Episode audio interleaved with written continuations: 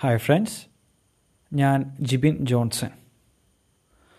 നമുക്ക് എല്ലാവർക്കും ജീവിതത്തിൽ ലഭിക്കണം എന്ന് ആഗ്രഹമുള്ളൊരു കാര്യമാണ് ദീർഘായുസ് ലഭിക്കുക എന്നുള്ളത്. വളരെ ശാന്തിയും സമാധാനവും സന്തോഷവും സംതൃപ്തിയും നിറഞ്ഞിട്ടുള്ളൊരു ജീവിതം.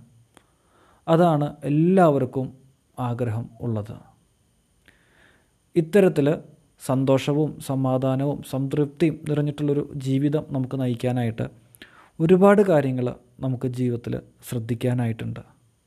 അതിൽ ഏറ്റവും പ്രധാനപ്പെട്ട കുറച്ച് കാര്യങ്ങളാണ് ഈ ഒരു പോഡ്കാസ്റ്റിലൂടെ ഞാൻ നിങ്ങളുമായിട്ട് ഷെയർ ചെയ്യാൻ പോകുന്നത്.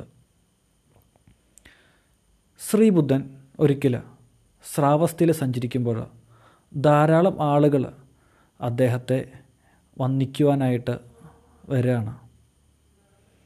എല്ലാവരും വന്നിക്കുവാനായിട്ട് വരിയിൽ നിൽക്കുക. അങ്ങനെ എല്ലാവരും ആ വരിയിൽ ക്ഷമാപൂർവം ശ്രീബുദ്ധനെ വണങ്ങുവാനായിട്ട് അവരവരുടെ ഊഴം കാത്തു നിൽക്കുകയാണ്. അങ്ങനെ എല്ലാവരും വന്നിച്ച് ഓരോരുത്തരായിട്ട് വന്നിച്ച് അനുഗ്രഹം വാങ്ങി പോവാണ് അപ്പോൾ അങ്ങനെ പോകുന്നതിനിടയ്ക്കാണ് ഒരു അമിതവണ്ണമുള്ളൊരു മനുഷ്യൻ ശ്രീബുദ്ധന്റെ മുൻപിൽ എത്തിയത്. ഇനി അനുഗ്രഹം വാങ്ങുക അദ്ദേഹത്തിന്റെ ഊഴമാണ് അപ്പോൾ അങ്ങനെ അനുഗ്രഹം വാങ്ങാൻ നിൽക്കുന്ന സമയത്ത് എത്തിയ ബുദ്ധൻ ശ്രീബുദ്ധന് മുമ്പിൽ എത്തിയപ്പോൾ തന്നെ അദ്ദേഹം ശ്രീബുദ്ധന്റെ മുമ്പിൽ കൈകൂപ്പിയിട്ട് പറഞ്ഞു എനിക്ക് അങ്ങയെ വണങ്ങണം എന്ന് അതിയായിട്ടുള്ള ആഗ്രഹമുണ്ട്. പക്ഷെ അങ്ങ് കണ്ടില്ല എന്റെ ഈ പൊണ്ണത്തടി.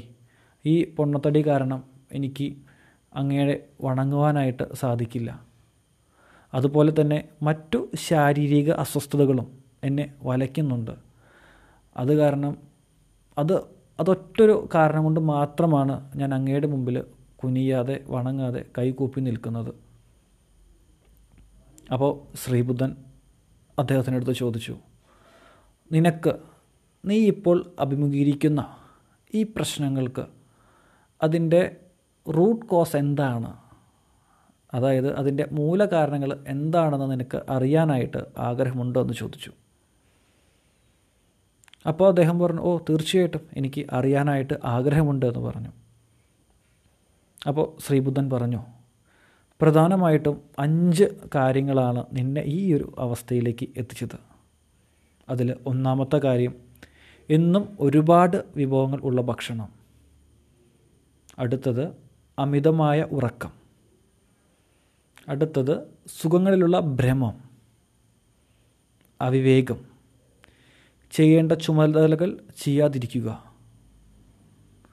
ഇത്തരം കാര്യങ്ങളാണ് അദ്ദേഹത്തിന്റെ പ്രശ്നങ്ങളായിട്ട് ശ്രീബുദ്ധൻ ചൂണ്ടിക്കാട്ടിക്കൊടുത്തത്. അതിനുശേഷം ശ്രീബുദ്ധൻ അദ്ദേഹത്തോട് ചോദിച്ചു നിങ്ങൾക്ക് ഈ ഒരു അവസ്ഥയിൽ നീ നിങ്ങൾ ഇപ്പോൾ അനുഭവിച്ചു കൊണ്ടിരിക്കുന്ന അവസ്ഥയിൽ നിന്ന് മാറണം എന്നുണ്ടോ?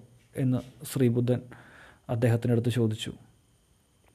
അപ്പോൾ അദ്ദേഹം പറഞ്ഞു തീർച്ചയായിട്ടും എനിക്കിതിൽ നിന്നും വളരെ മാറി നല്ലൊരു ജീവിതം നയിക്കണം എന്ന് പറഞ്ഞു. അപ്പോൾ ശ്രീബുദ്ധൻ മെല്ലെ പുഞ്ചിരിച്ചുകൊണ്ട് പറഞ്ഞു ഇനി മുതൽ ആഹാരം മിതമായി കഴിക്കണം.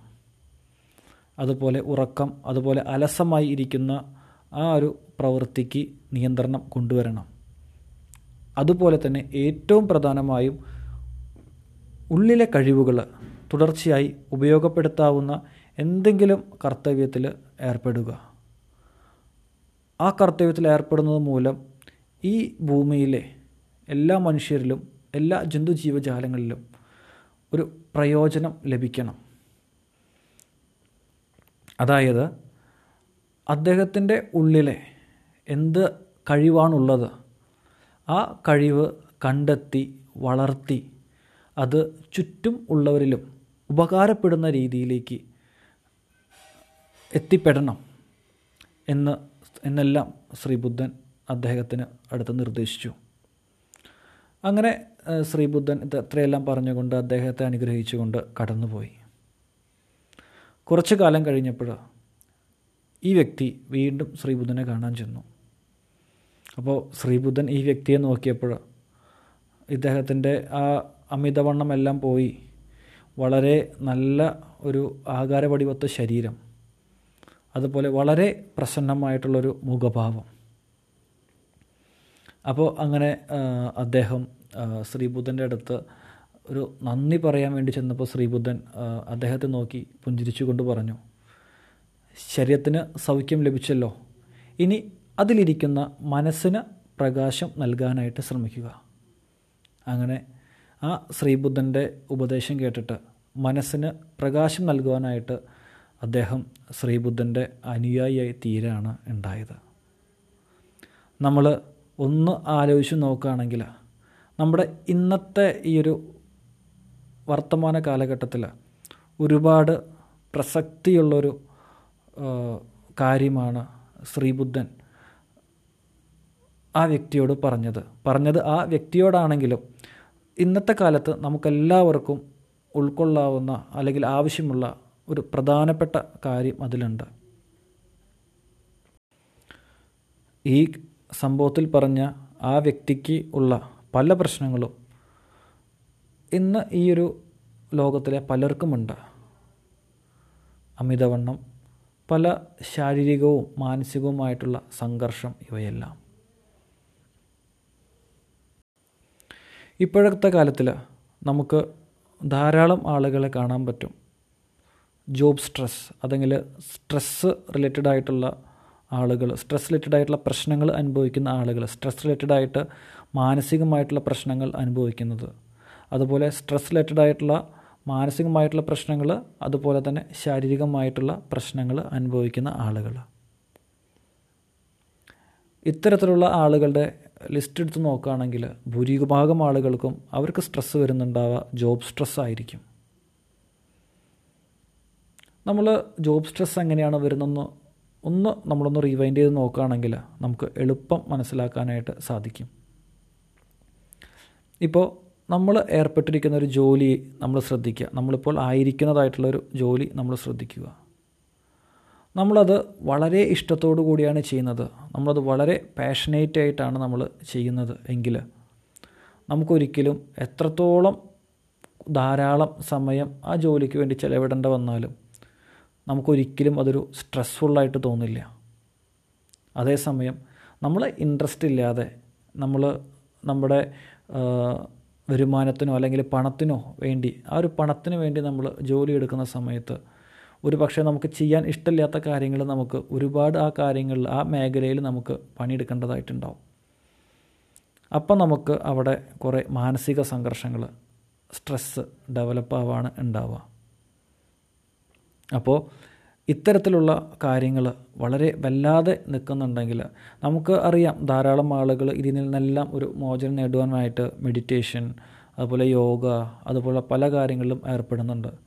ചിലർക്കെല്ലാം അത് കൃത്യമായിട്ട് റിസൾട്ട് ഉണ്ടാവും. പക്ഷേ ചിലർക്കൊന്നും അങ്ങനെ വളരെ കൃത്യമായിട്ട് റിസൾട്ട് ഉണ്ടാവണം എന്നുണ്ടാവില്ല. ഒരു പക്ഷെ അത്രയ്ക്ക് സിവിയറായിട്ടായിരിക്കും ഉണ്ടാവാം ഉണ്ടാവുക. ഇതിൽ നമുക്കൊരു വ്യത്യാസം കാണണമെങ്കിൽ ഒരു കാര്യം ശ്രദ്ധിച്ചാൽ മതി. ആദ്യം തന്നെ നമുക്ക് പാഷനായിട്ടായിട്ടുള്ള കാര്യം എന്താണ് നമ്മൾ കണ്ടെത്താനായിട്ട് ശ്രമിക്കുക? ഒരു പക്ഷേ ഡ്രോയിങ് ആവാം പെയിന്റിങ് ആവാം മ്യൂസിക് ആവാം.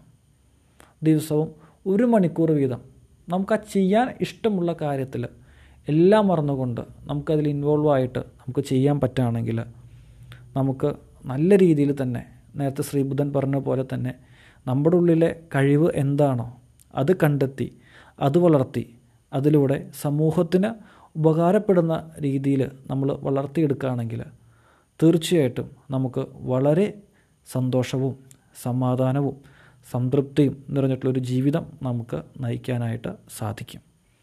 എല്ലാവർക്കും അതിന് സാധിക്കട്ടെ. താങ്ക്